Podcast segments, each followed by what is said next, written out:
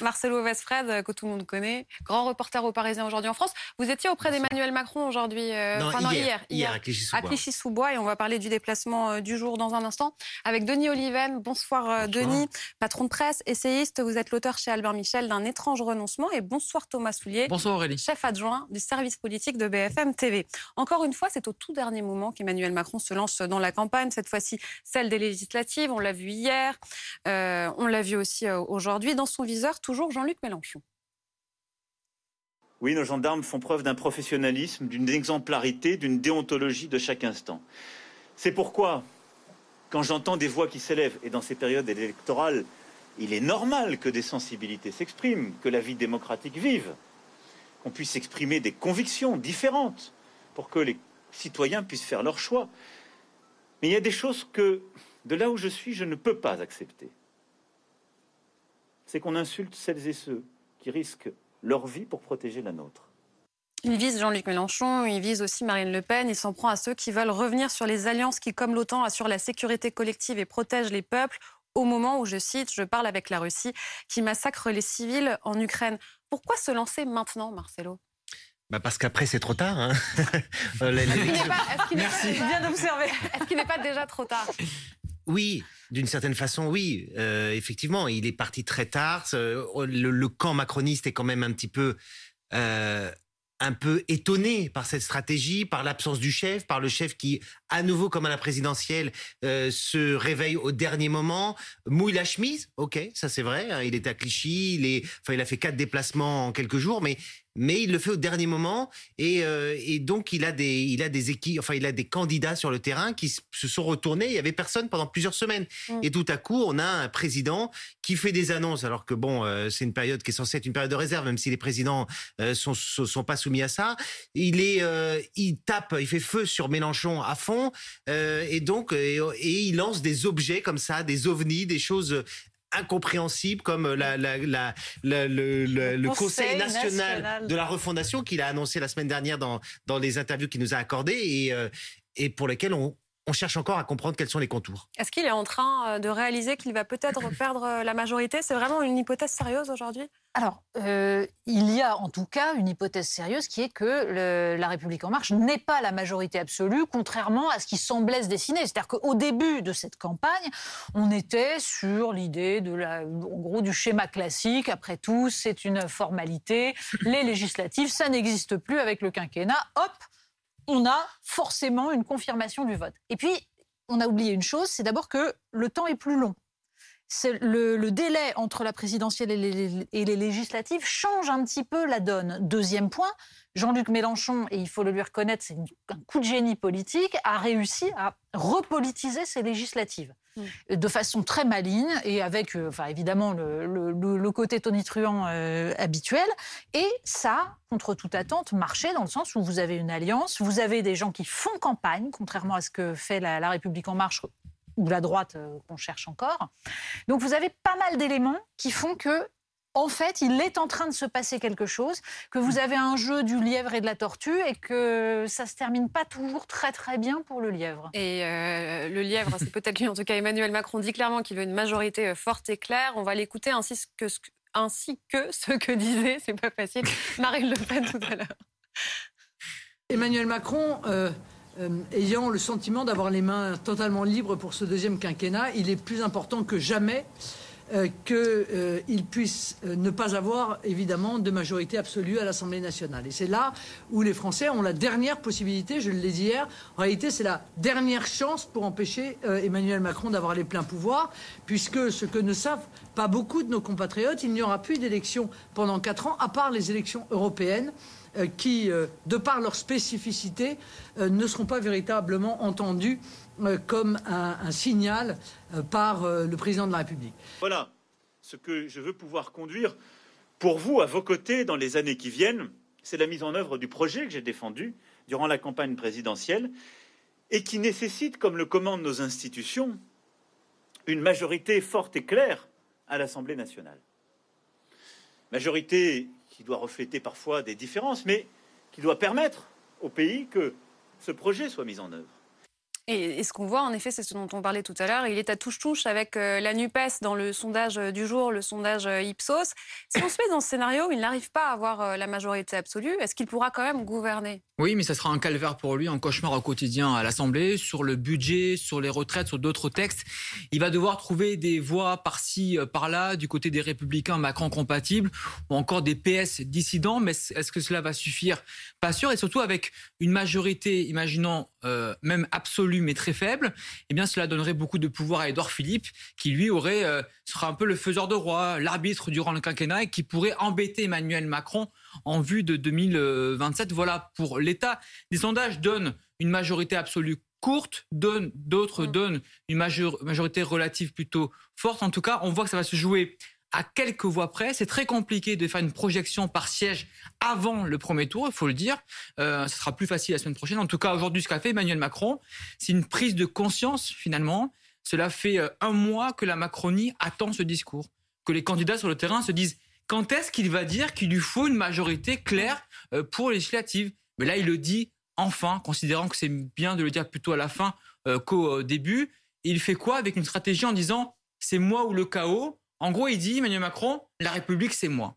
Il dit la même chose que Jean-Luc Mélenchon, ce qu'on lui a reproché il y a quelques années maintenant, en disant, c'est moi ou le chaos, c'est moi ou pas les extrêmes, mais dit-il, l'extrémisme. Il fait donc un amalgame qui est assumé entre l'extrême droite et l'extrême gauche. C'est le retour du vote utile. On a l'impression de vivre deux fois la même campagne. La présidentielle, il n'y a pas eu de campagne, à la fin, euh, vote utile.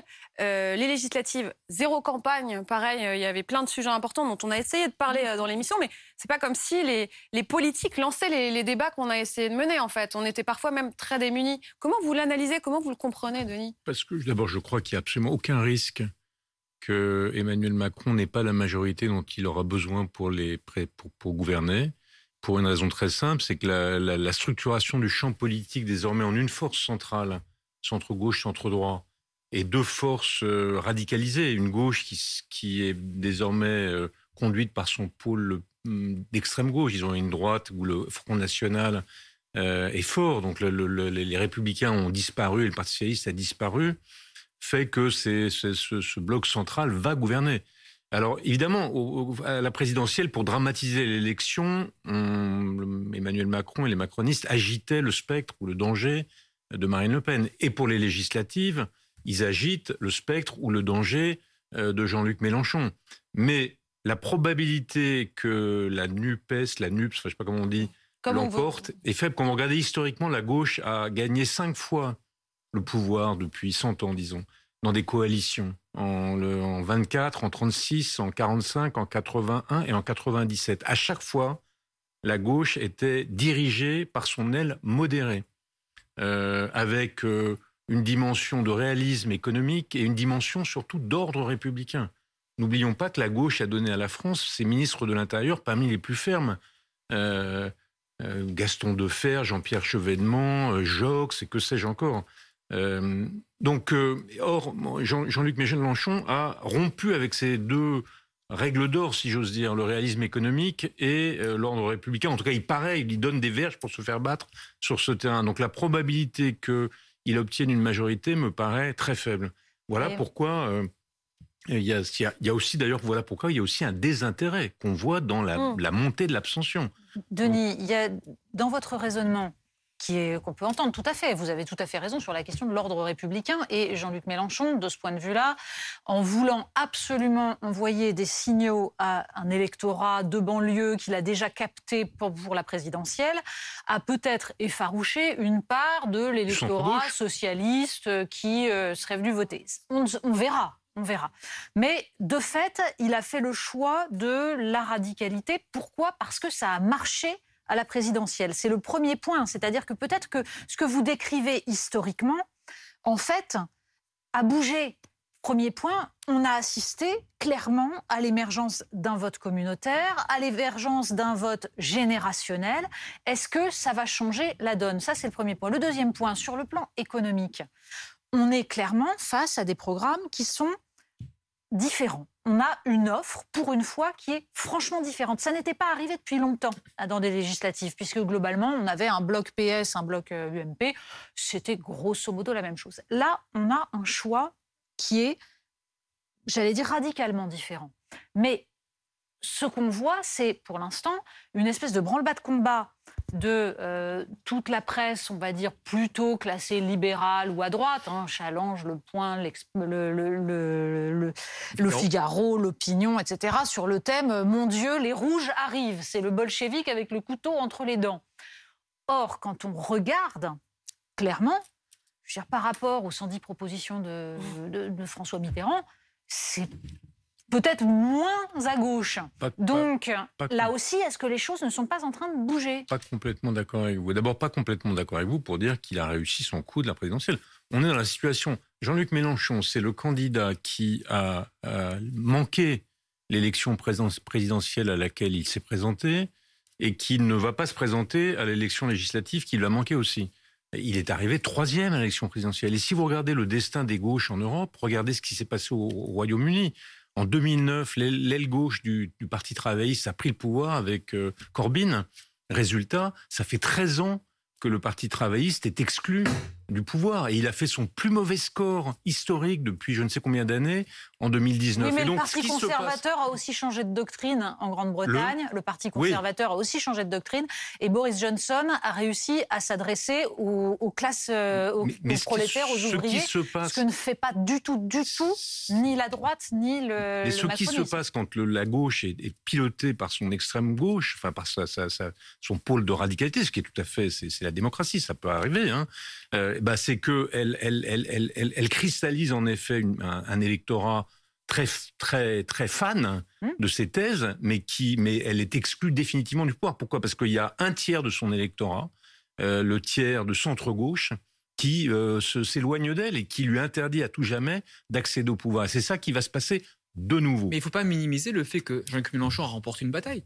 Il apparaît désormais comme le principal opposant à Emmanuel Macron, alors qu'il y a deux mois, c'était Marine Le Pen. Donc franchement, le chemin parcouru par lui-même et par la gauche en deux mois est assez spectaculaire. Oui, mais c'est ça, c'est qu'il, c'est une très bonne réussite tribunicienne. Donc la gauche va redevenir ce qu'elle a été pendant des siècles, pendant des décennies. Mhm. Elle va être une force d'opposition sans aucune capacité à conquérir le pouvoir, parce qu'une fois encore, son, je ne suis pas du tout d'accord sur votre analyse. Je, non pas que je partage les, les, vues du Figaro, mais par exemple un, un, un, un groupe d'intellectuels qui s'appelle Terra Nova, social-démocrate, centre-gauche, a fait l'analyse du programme économique euh, euh, de Jean-Luc Mélenchon.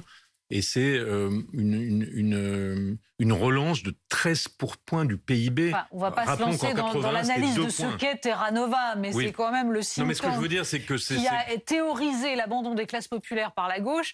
Ils ont peut-être une légère responsabilité dans l'état du je pays. Je suis d'accord, mais ce que je veux dire, c'est que le, programme économique de, Jean-Luc mm. Mélenchon, je ne dis pas qu'il n'a pas le droit de le proposer, c'est le, le, programme d'une gauche radicale. La probabilité que l'électorat central de ce pays vote pour lui euh, me paraît faible. Comme le dit Thomas, il s'impose comme le principal opposant et c'est vrai qu'il a été habile dès le début, d'abord en lançant la campagne pour euh, être élu euh, Premier ministre et puis même dans cette dernière ligne droite, elle est très importante la dernière ligne droite puisque c'est ce qui va, c'est la persistance rétinienne, c'est ce qui va rester mm. dans l'esprit des gens au moment où ils vont voter Marcelo. Quand il parle de la police, quand il dit la police tue et qu'on ne parle que de ça, il s'est mis au centre du débat faut quand même se souvenir que même s'il ne l'emporte pas, son groupe avait 17 députés dans euh, l'Assemblée euh, sortante. Donc là, on va passer de 17 à 60, 70, 80, 80, on ne sait pas. Le, la France insoumise aura probablement la présidence de la commission des finances, c'est-à-dire qu'elle pourra aller euh, à Bercy, faire des descentes, demander des documents, etc. Ne pas gagner, ne pas l'emporter, ne veut pas dire que ce qui commence euh, dans quelques jours va être euh, similaire à ce qu'on a vécu. L'Assemblée nationale va être d'une tonalité tout à fait différente. on va avoir sans doute des duels un peu partout entre, les macronistes et, et la NUPES. Donc ça va quand même colorer le discours et que lui, lui, certes, il ne se présente pas, mais il a lancé un paquet de, de relais de jeunes qui vont, au, qui, vont, qui ont des trentenaires, qui vont demain être des porte-paroles qu'on va entendre. Donc il se passe quand même quelque chose. Je, Je suis dis Et pas si on qu'il le explique aussi les qu'il chiffres, le sondage son- qu'on montre quand même, juste pour être bien clair, on voit qu'ils sont à touche-touche, euh, Natacha. Euh, Oui. Qu'est-ce que ça veut dire? Ça, ça- ça se transformerait comment à l'Assemblée? Est-ce que ça veut dire là, ah, Jean-Luc Mélenchon, Premier ministre, oh là là, c'est en train d'arriver C'est pas vraiment ce que montre alors, ce sondage. on va- ça, Oui. bon, on a bien compris que euh, il y a en fait 577 élections, donc ce sondage-là ne raconte pas grand-chose. Oui. Enfin, si, il raconte quand même qu'en pourcentage de vote, vous avez euh, deux partis qui sont à touche-touche. En revanche, le résultat va être très différent. Pourquoi? Parce que le vote Mélenchon n'est pas réparti uniformément sur le, territoire, ni géographiquement, ni sociologiquement, et que donc ça se concentre dans des endroits où, au contraire, il va y avoir des scores absolument faramineux et d'autres où il n'y aura rien. Et là où vous avez raison, Denis, c'est que dans l'état actuel du paysage politique, le fait d'avoir une force centrale avec deux forces qui sont aux extrêmes, ça donne, surtout dans un scrutin majoritaire à deux tours, une puissance à la force, à la force centrale qui est bien plus grande. Donc évidemment que ce sondage va se transformer en toute autre chose en termes de nombre de, de, de sièges. En revanche, vous avez raison, Marcelo, c'est-à-dire que quand même, Là, on passe de presque rien à quelque chose. Alors Mm. tout le problème va être ensuite de savoir comment ça se traduit dans la vie politique. Parce que ce qu'on a vu pendant tout un quinquennat, c'est, ce sont des, des oppositions non seulement inaudibles, mais balayées d'un revers de manche. J'ai encore en tête le travail fait par François Ruffin avec Bruno Bonnel, donc avec un député LREM sur le statut des aides à domicile. Ils ont fait un travail formidable, ils ont bossé, ils ont fait un rapport, ils ont fait une proposition de loi balayée par la majorité parce que ça ne venait pas de leur camp. Donc la question va être de savoir si cette fois-ci, il y aura une opposition qui pourra exister démocratiquement à l'Assemblée, parce que le risque de cette grosse force centrale avec des extrêmes, c'est tout simplement qu'on a toute une part du pays qui a l'impression de ne pas être entendue, de ne pas être représentée à l'Assemblée. Et ça, c'est démocratiquement dangereux. Donc on va voir comment ça va se passer et si cette nouvelle configuration va permettre une petite respiration démocratique pour éviter bah, tout simplement que ça se passe ailleurs, c'est-à-dire dans la rue. Oui, parce que si on analyse bien le fait de les voir au coude à coude, comment comprendre le vote pour la NUPES? Est-ce que c'est vraiment un vote pour la NUPES ou un vote contre Emmanuel Macron? Il y avait eu cet autre vote utile à la présidentielle. Ceux qui avaient voté Jean-Luc Mélenchon n'avaient pas voté forcément pour lui. Même, je crois non. que c'était même la moitié de ceux qui avaient voté. Je pense que le vote d'adhésion à la NUP est plus important que le vote anti-Macron.